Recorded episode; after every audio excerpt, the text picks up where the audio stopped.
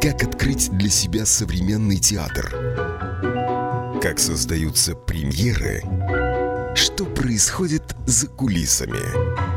О культурных событиях Латвии и Европы расскажет программа «Без антракта».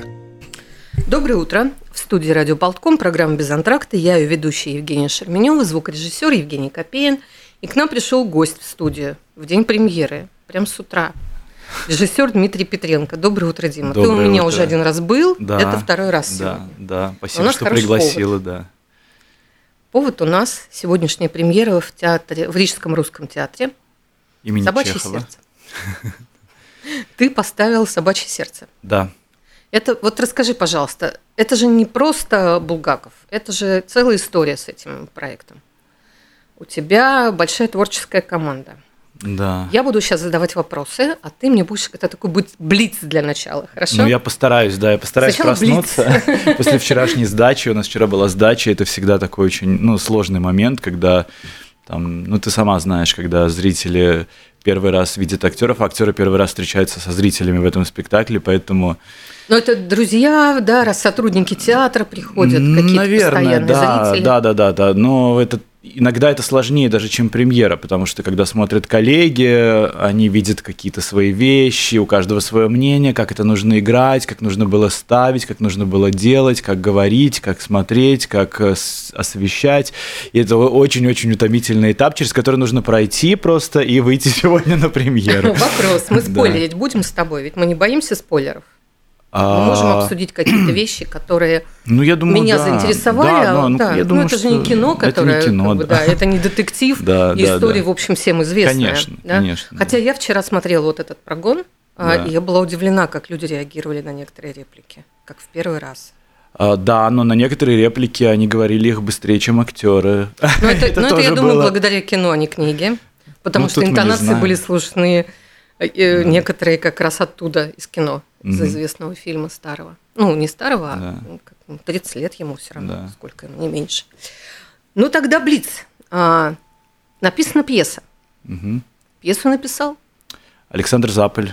Это твой был выбор, да, Э, автора? э, Да, это был не только мой выбор, это был выбор наш э, с художниками, потому что я вот второй раз работаю с Рейнисом э, Дзудзило и Кристой Значит, Дзудзило. художники Ренис и Криста Да, Дудзило. да, да, которые не называют себя намеренно, не называют себя сценографом и художником по костюмам, а называют себя авторами визуальной драматургии.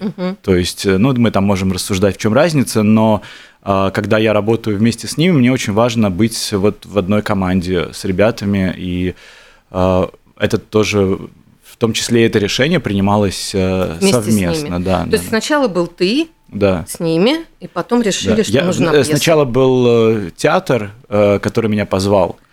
А, Название нет, название было мое, Мгм. и я предложил «Собачье сердце». Но я предложил с условием, что если Рейнис и Криста согласятся. Если бы они не согласились, я бы ставил другой спектакль. Вот. Ясно. Для меня было важно, что это их видение этой, этой, этой повести, этой истории, людей, которые не воспитаны на бедном фильме, в общем, которым нас все замучили, которые не знают этого, которые смогут сегодня абсолютно таким своим каким-то взглядом а, вот окунуться в эту историю по-другому. Мгм. Пьеса, художники, а, идея. Тогда у меня к тебе вопрос. Собачье сердце. Почему? А, Собачье сердце. Одна из тех работ, которые как-то вот в загашнике лежат где-то, которых ты думаешь, которые тебе не дают э, э, успокоиться, которых часто, к которым часто возвращаешься в каких-то мыслях, в жизненных ситуациях. И, э, и когда вот меня позвали в русский театр, а, я подумал, вот настало время достать. И потом, а, а, потом как-то она вдруг, к сожалению, стала очень актуальной, прям супер актуальной. Актуальнее, чем там, не знаю, в прошлом году, наверное. Мгм. Вот. И э, поэтому, да, отчасти поэтому, да.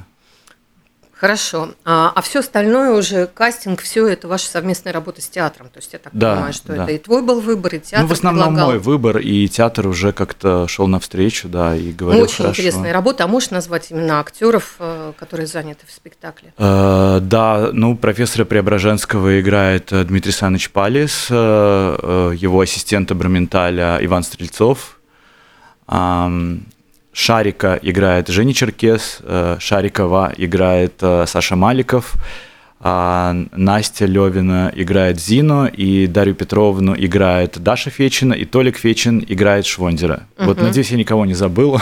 Нет, никого не забыл. По-моему, никого не забыл. Да, и мы тоже вот эту историю всю чуть-чуть сократили до вот этих вот а, героев, героев ограничили, да, ограничили, да, поскольку это все-таки сценическая версия.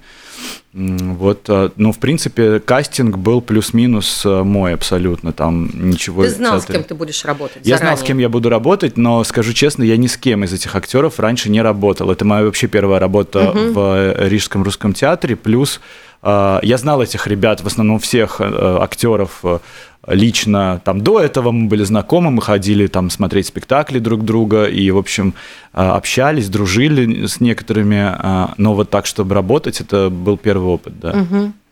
Скажи, пожалуйста, я самый главный вопрос задам чуть позже. А, у меня беспокоит один вопрос, который, на который я для себя сама ответа mm не нашла, и для меня это меня это тревожит.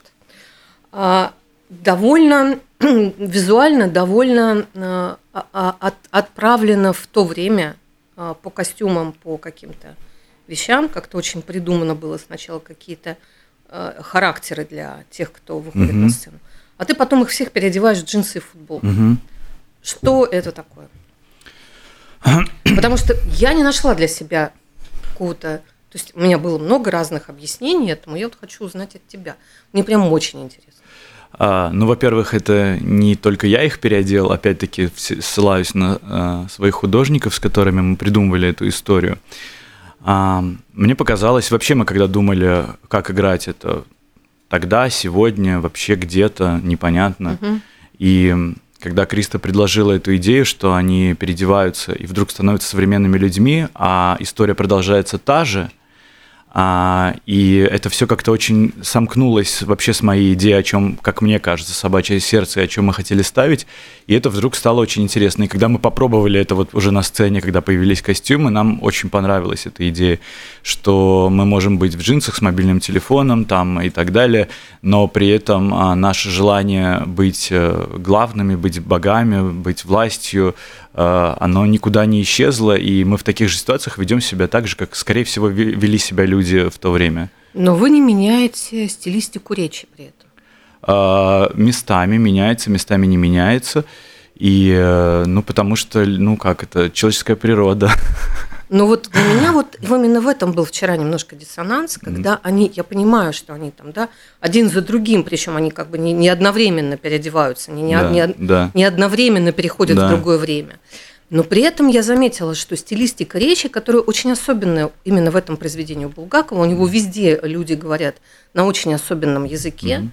она остается. То есть как бы ты э, меняешь вроде бы характер героя, но он продолжает говорить на языке не, не, того характер периода. героя не меняется. В ну, том-то, в том-то, что... и, в том-то и ну, история. внешне, окей, Да, хорошо. внешне мы меняемся, а мы остаемся теми же людьми. А может быть, мы, у нас появляются какие-то другие обстоятельства, более, не знаю, там, удобные в жизни и так далее. И все-таки, а, ну, мне хочется верить, что, что они там как бы внутри продолжают говорить на том же языке? Они продолжают говорить теми таким? же желаниями. Они оперируют теми же понятиями, они оперируют теми же своими амбициями, а, грехами, если так можно выразиться, да, э, своими недостатками характера. И, в общем, все это остается. И вот это было интересно. Ну, то есть, э, надо ли, надо ли отслеживать, ну, как бы вот как мне, как зрителю, надо ли отслеживать процесс вот этого перевоплощения в, другой, в другое время – есть ли в этом какой-то смысл тоже э, режиссерский, что вот у тебя первым, например, быстро перепрыгивает в наше время Варменталь? Да. А, ну, я не говорю про тех, кто уже появляются в футболках и в майках, да, угу. которые уже изначально как будто бы отсюда. Угу. Это Шариков и Шарик. Да. А, но первым у тебя перевоплощение, ну, как бы перепрыгивает в другое время Барменталь, да. а потом уже все остальные как-то последовательно переходят. Угу. Одни раньше, другие позже, да. да? Ну, в этом есть что-то, какая-то твоя история тоже, дополнительная драматургия? Ну, Или это я уже сама себе придумала? Нет, вопрос? нет, ну это, это то, что вот я пытаюсь объяснить, да, то, что было, наверное, интересно понаблюдать за тем, как мы, как, например, служанки там ведут себя в этих шикарных костюмах того времени, таких тонких, утонченных, и потом они переодеваются в джинсы и в майку, они все-таки меняются, там по пластике меняются, у них речь становится другой, mm-hmm. да, как, например, Дарья а, зовет э, Зину там в начале, как она к ней относится, и потом как она ее там чмурит, э, извиняюсь за выражение, во втором акте. И э, мы даже там шутили с Дашей, что она чем-то Ольгу Скобееву напомнила. Внешне, да. Да, да, да, да. Я тоже думала, она похожа. Да.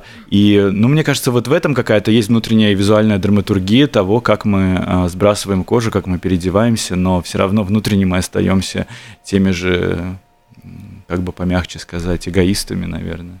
То есть каждый из них живет своими желаниями. Да, себя, да, да, абсолютно, причем такими амбициями, э, очень, э, ну, очень, об, ну, очень понятными, мне кажется, сегодня.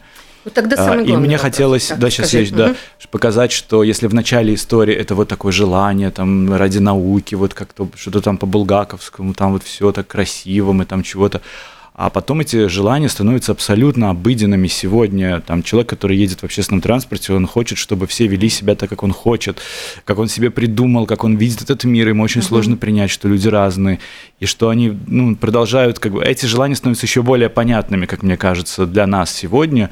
И от этого, может быть, более даже не симпатичными. Вот uh-huh. так, когда хотелось, да. Вот это вот эгоизм, да, который в каждом человеке Да, эгоизм, абсолютнейший эгоцентризм нашего времени, угу. да.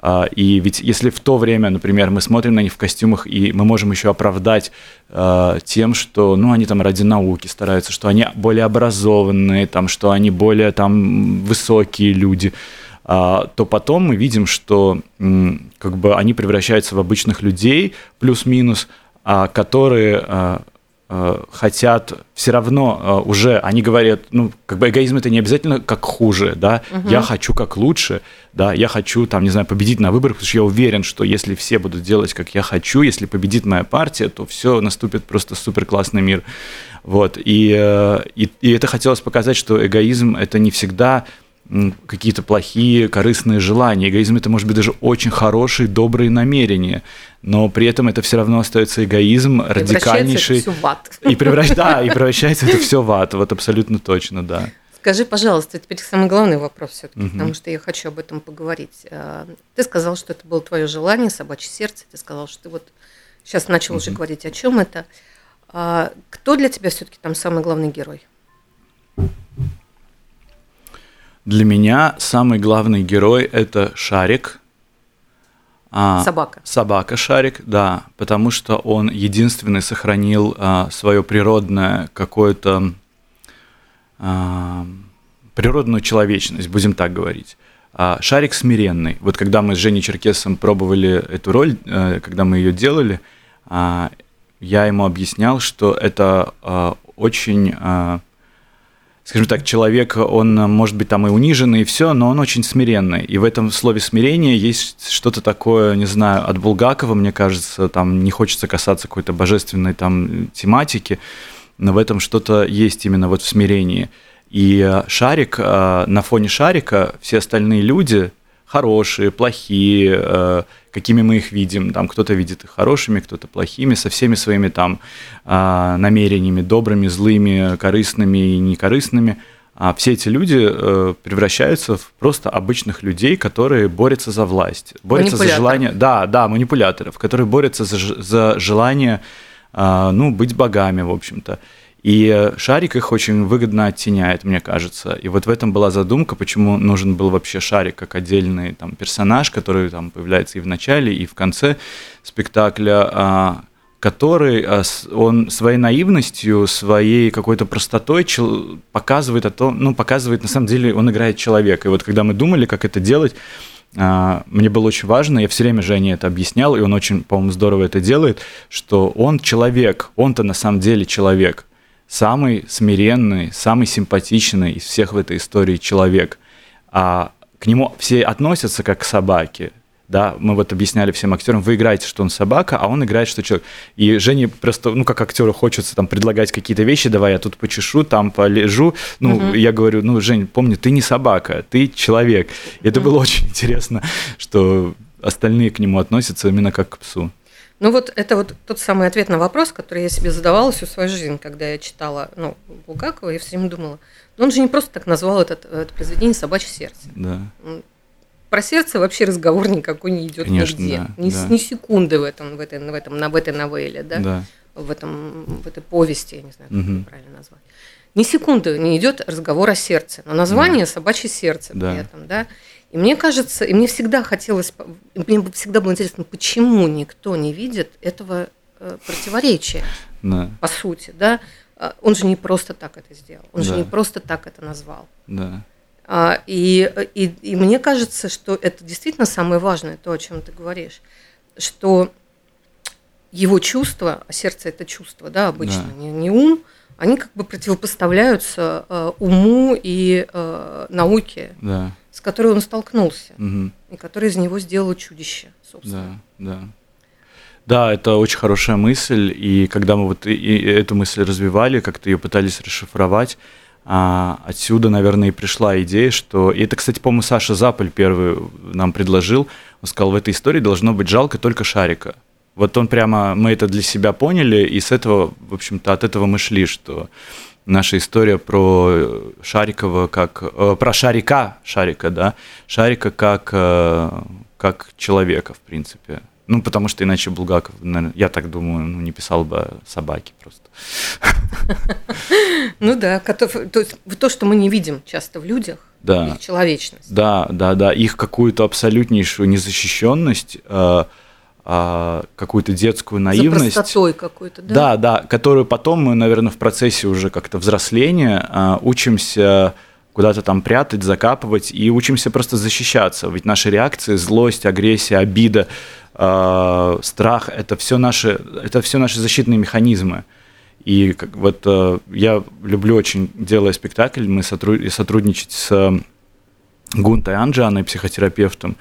И она сразу, когда мы разбираем пьесу, э, она задает мне вопрос, а, найди у каждого персонажа защитный механизм, и ты поймешь все про него. Мгм. Это очень здоровский такой ключ э, к драматургии. Э, И вот когда мы разбираем Шарика, то на- найти защитный механизм у него невозможно, у него их нет, потому Мгм. что он остался абсолютно чистым таким, ну вот человеком, да, собакой, как бы человеком.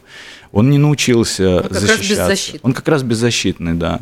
Как раз, даже то, что вот он э, э, жалеет там этих машинисточек, которые там э, бегают к любовникам, э, к любовникам в рваных чулках э, и э, там злится на дворников. Это все его какой-то мир, в котором он существует, но он ничего не может сделать. И он просто вот то, как мы сегодня говорим, созерцает. Он Наблюдатель. созерцатель, да, наблюдатель. Поэтому он существо на самом-то деле э, высокостоящее. Хотя ему Преображенский, Барменталь и все остальные говорят, что вы стоите, вы стоите на низшей ступени развития. Ну, это он уже Шарикову, понятно, говорит, но а, Ну, на самом идет деле от Клим пса. Чугункин. Ну, Клим Чугункин, Да. да. да, в итоге. Так что, ну да, вот.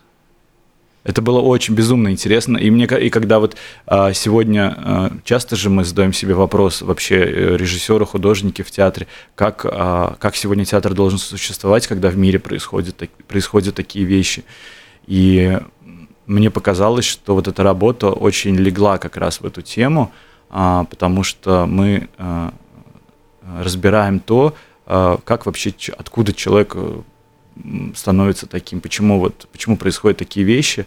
А, Откуда агрессия? да, откуда Растает в агрессия? человеке. Да, да, да. И ведь, э, и ведь если мы посмотрим на а, любого тирана, он же таким там не родился, его, его никто таким не создал, а это вот во время, не знаю, своего какого-то жизненного пути человек накапливает а, защитные механизмы, которые потом превращаются в болезненное, а, абсолютно какое-то неконтролируемое желание а, превратить, э, ну, подмять мир под себя. И вот, мне кажется, у Булгакова это прописано очень прям вот э, явно, сильно и очень глубоко. И нам хотелось туда идти. А, все остальное это такая немножечко декоративная история о том, ну вот как они там мучаются уже со своими э, защитными механизмами все. Скажи, пожалуйста, а тебе самому профессор Преображенский симпатичен всегда был? Нет. Э, и меня это, кстати, вот спасибо тебе за вопрос, потому что меня как раз удивляло, когда э, ну, задавали вопросы перед спектаклем, ну вот а как это Преображенский, ведь он же такой там добрый, хороший.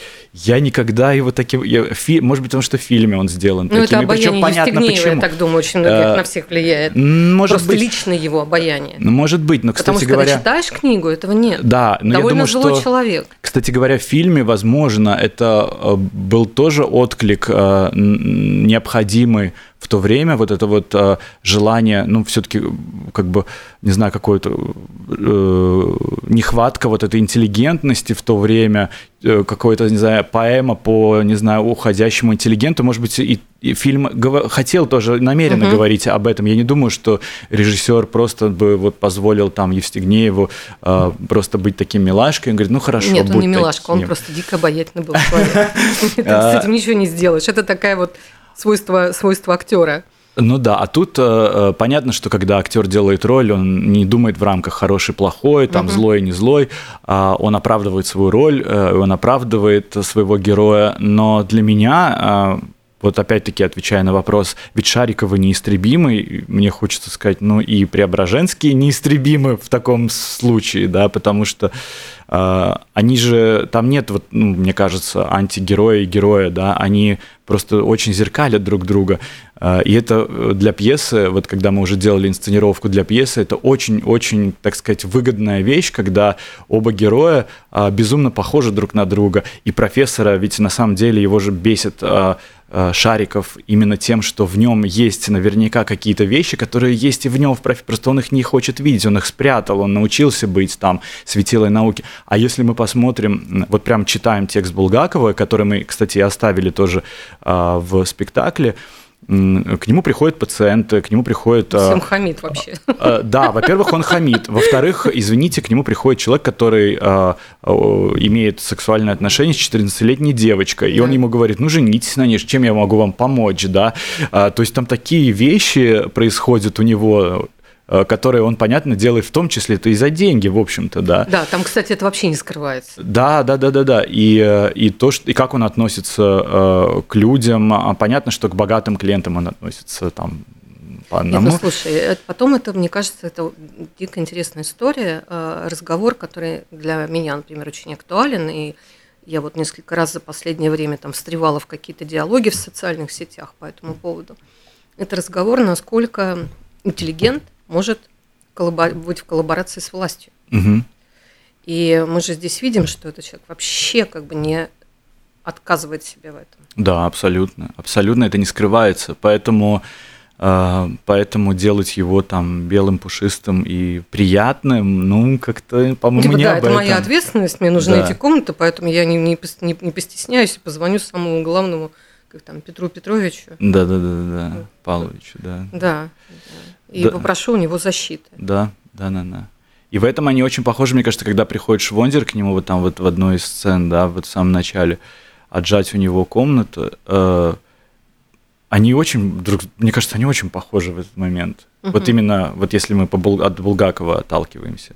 Э, тоже зеркалят друг друга, и как-то это интересно. Вот в этой истории, поэтому она, мне кажется, очень театральная история, тоже отвечая на твой вопрос, почему «Собачье сердце», потому что есть прям вот работы, которые хочется видеть на сцене, поиграться вот с этим, потому что есть, конечно, произведения, которые вот лучше бы они в книге остались, лучше их не трогать, потому что они настолько литературные, настолько глубокие, что, по-моему, переносить их на сцену, это ну, просто иллюстрировать там какие-то сложные романы, зачем это нужно. А вот «Собачье сердце» прям вот просится на, на, на, на то, чтобы его перевели на сценический язык? Ну, у вас получилась, конечно, очень необычная вещь. Да. Вот тут уже мы не Мягко будем говоря. спорить. Да.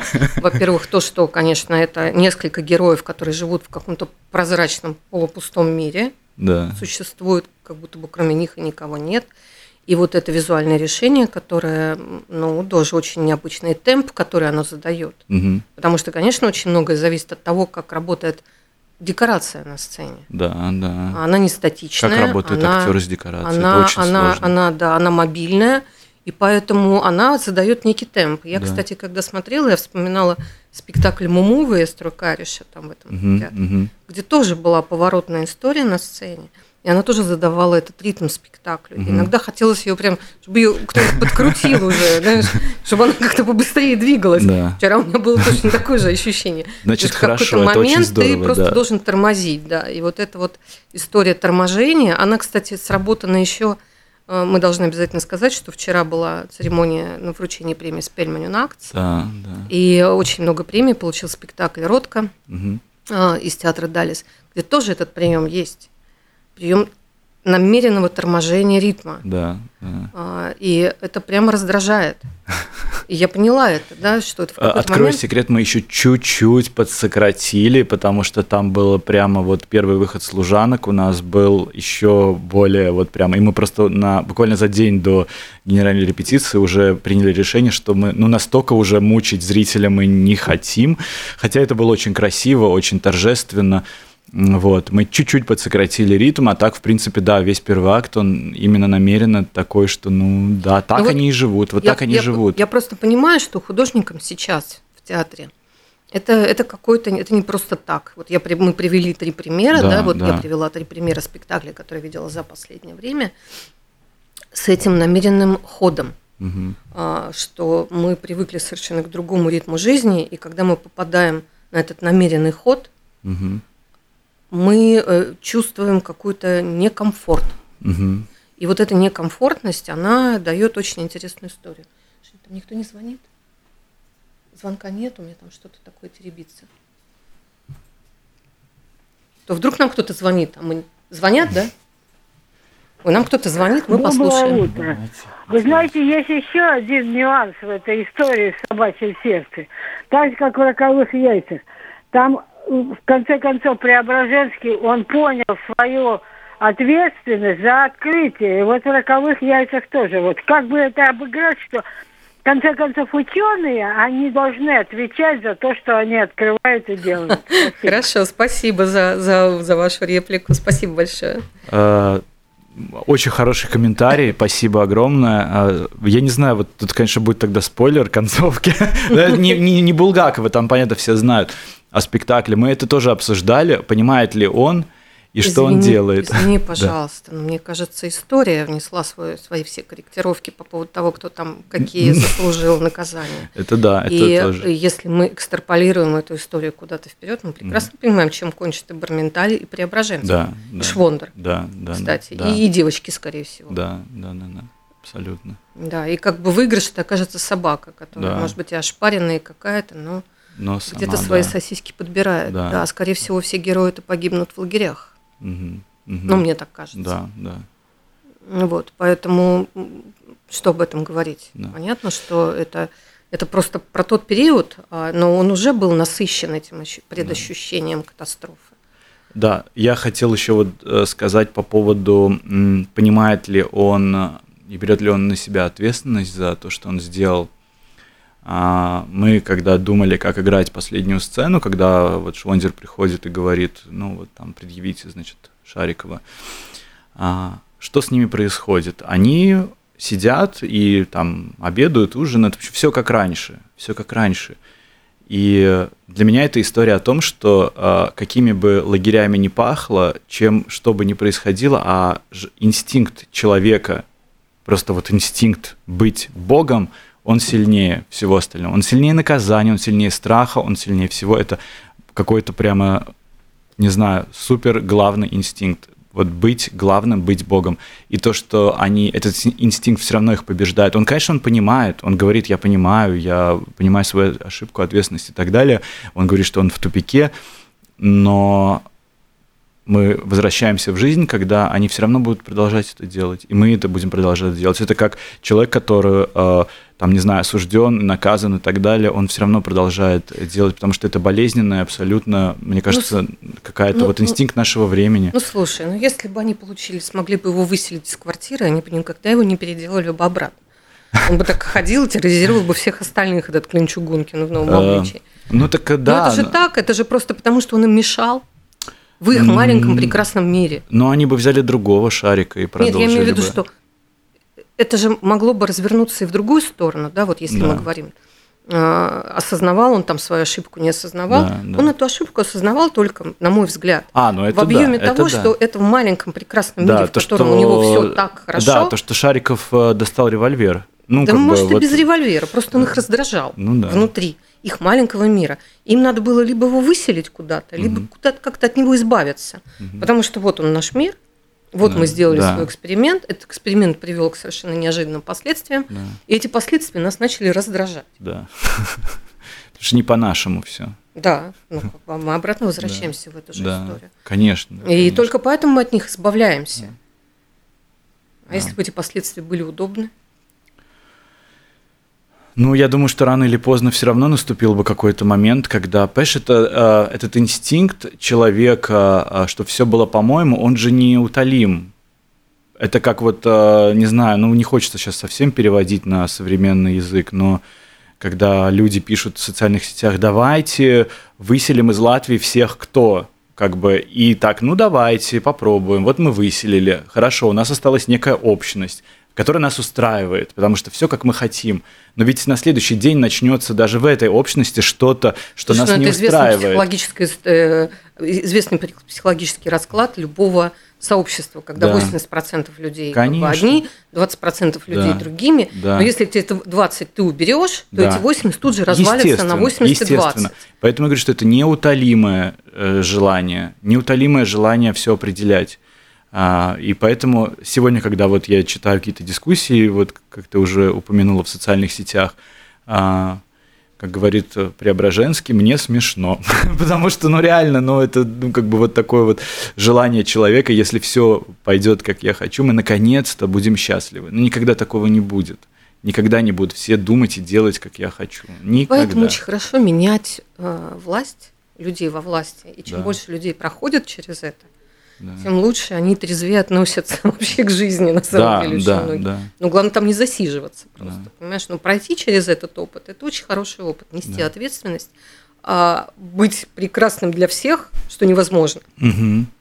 Это вот, это, конечно, это вот очень интересная история, как, ро- как, как власть не может быть прекрасной. То есть люди отсюда, с другой стороны, смотрят на власть и думают, хорошо им там, Мгм. а люди, которые сидят там, они понимают, что их все ненавидят.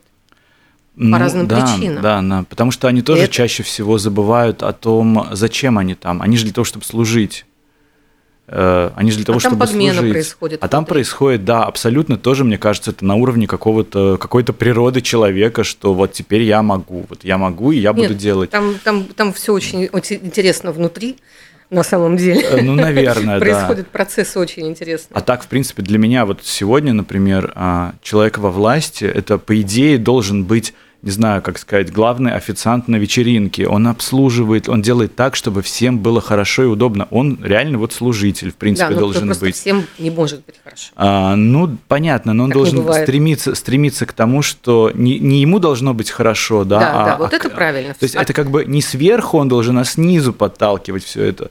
Э, Вообще, мне кажется, современная какая-то система а, управления очень, ну вот если мы вообще говорим о, о так- так- та- таком мире, а, что очень эффективно а, как-то существуют а, те корпорации, те какие-то, где, где руководство занимается не тем, что раздает команды, а именно, а именно является подспорьем снизу, да, который Ты понимаешь, мне кажется, поддерживает тут- это вообще длинный интересный разговор, который, мне кажется, привел нынешнюю, нынешнюю систему управления в ситуацию чрезмерной, как будто бы ответственности за всех, А, который переводит в отношении власти и общества, в отношении воспитателя в детском саду, а, и при этом а, как бы абсолютная безответственность всех, кто в обществе.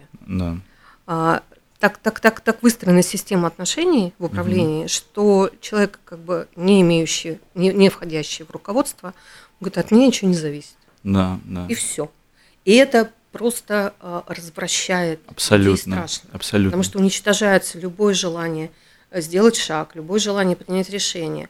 И в то же время оно, желание-то остается внутренним. Мгм.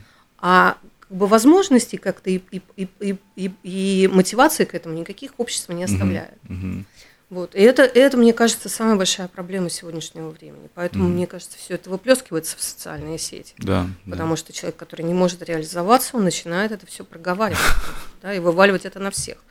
проговаривать это не с, не с психотерапевтом, как ты говоришь, Да, да. со всеми остальными, и все остальные получают этот поток а, чужих амбиций а, не- нереализованных. И это, по-моему, превращает действительно общество в очень больной организм. Да, к сожалению, да.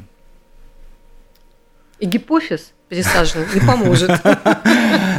Дим, у нас еще есть две минуты, три минуты, Да, да. две минуты. Скажи, пожалуйста, у тебя какие планы в Лиепаю ты сейчас едешь? Да, я возвращаюсь, можно сказать так, домой уже, наверное, да, в Лепо. Э, Вот вернусь, и мы начинаем репетировать э, Антона Павловича Чехова, «Чайку». У меня как-то этот сезон такой прям по классике. Это мы говорим про canceling culture, да, сейчас? Ну, в том числе, в том числе, да. То есть ты идешь вопреки. Ну да, как-то, я не знаю, я в этом не вижу ничего прям такого вопреки. Для меня это настолько логично, ну, что Чехов и какое отношение имеет к сегодняшней России, очень, для меня очень сложный ответ. Мне деле. тоже кажется, знаешь, что это уже давно не являются вообще никакими представителями России. Это Да. представители мировой культуры. Да, Мы же, мы же, мы же как бы к себе присваиваем Да. а, немецких писателей, философов, ученых, английских писателей. Спроси меня, кто у меня любимый писатель в юности был. Был Суорти, лучше Да. всех вообще писателей в мире. Мне так нравились его эти все истории про это общество начала 20 века. Да. О, На, на, эту, на эту тему, вот э, опять-таки, какое имеет отношение сегодняшние русские к э, Да, и к- русским и- того. к Ой, Пушкину никакого. Да.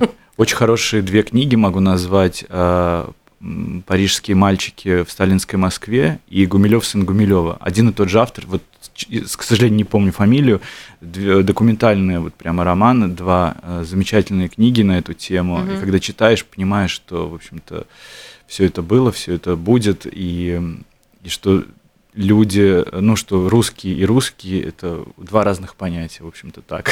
Ну да, не говоря о том, как вчера вот я слушала какое-то интервью, там 260 наций Да, на самом деле, да. ущемленных, как бы, и э, про которые никто ничего не знает, Мгм. потому что они поглощены все одним словом. Мгм.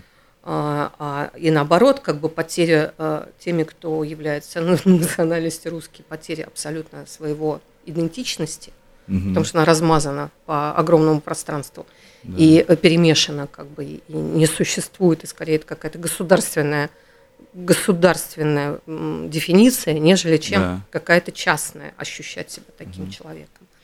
Вот это, конечно, все огромная проблема и сбой, который тоже, вот как мы говорим, оно влияет на, осозна- на сознание людей. Мгм. Но у тебя еще и Таллин, да? Да, и потом. Таллин, да, и потом Таллин. В Таллине я возвращаюсь к своей любимой теме подростков, отношения их с жизнью, с родителями. Вот одна из таких болезненных тем в театре сегодня, которая, ну, мне кажется, вот в моей какой-то перспективе очень-очень важная. Я очень считаю своим долгом об этом говорить со зрителями. И мне почему-то кажется, что у меня получается говорить на эту тему. А, вот, и мы в Лепой только вот недавно, буквально 2 октября, была премьера спектакля «Йен» Мгм. а, на похожую тему про двух э, братьев, 13 и 16 лет, их э, мать, алкоголичку. И очень такой сложный спектакль, но сейчас вот э, прям распроданный спектакль, именно что молодые люди, молодежь, подростки идут смотреть, и мне это вот прям вот очень важно. А, Вчера мне как раз прислали э, контрольную работу, оказывается, нас там в школе проходит. А, Они, э, ребята смотрели наш спектакль по Арбузову «Жестокие игры», которые вот студенты мои играют. И у них там были вопросы на контрольной. Объяснить там мотив- мотивацию персонажей и э, с кем из персонажей ты себя ассоциируешь. И я читал, ехал в общественном транспорте, я реально чуть не плакал, что дети это, ну, не просто понимают, им это важно. Они пишут, мои родители тоже в разводе, и я так же, как там Кай, переживаю, что мама меня там редко видит. И когда вот ты такое читаешь, ты понимаешь, что вот это, наверное, самое лучшее. Э, э, Роль театра. Да, да, что вот роль театра в этом. Что он с тобой говорит простым, очень понятным тебе эмоциональным языком, Да. объясняя, что происходит с тобой. Да, и это настолько важно, что все остальное уже, как кто там что сыграл, где что не успели, это вдруг отходит на второй план, и ты чувствуешь, что, может быть, что-то хорошее мы все-таки делаем, хоть чуть-чуть. Делаем, делаем, делаем. И делай, и продолжай. И э, говорю всем, не только э, Рижский русский театр, где сегодня премьера, с чем мы тебя поздравляем, и театр поздравляем с сегодняшней премьерой и с этой большой работой, но и новые какие-то проекты. И вот мы теперь знаем, что будет на русском языке спектакль в Таллине в, в русском театре Эстонии. Да. Отлично. Спасибо большое. Спасибо тебе. До следующей недели.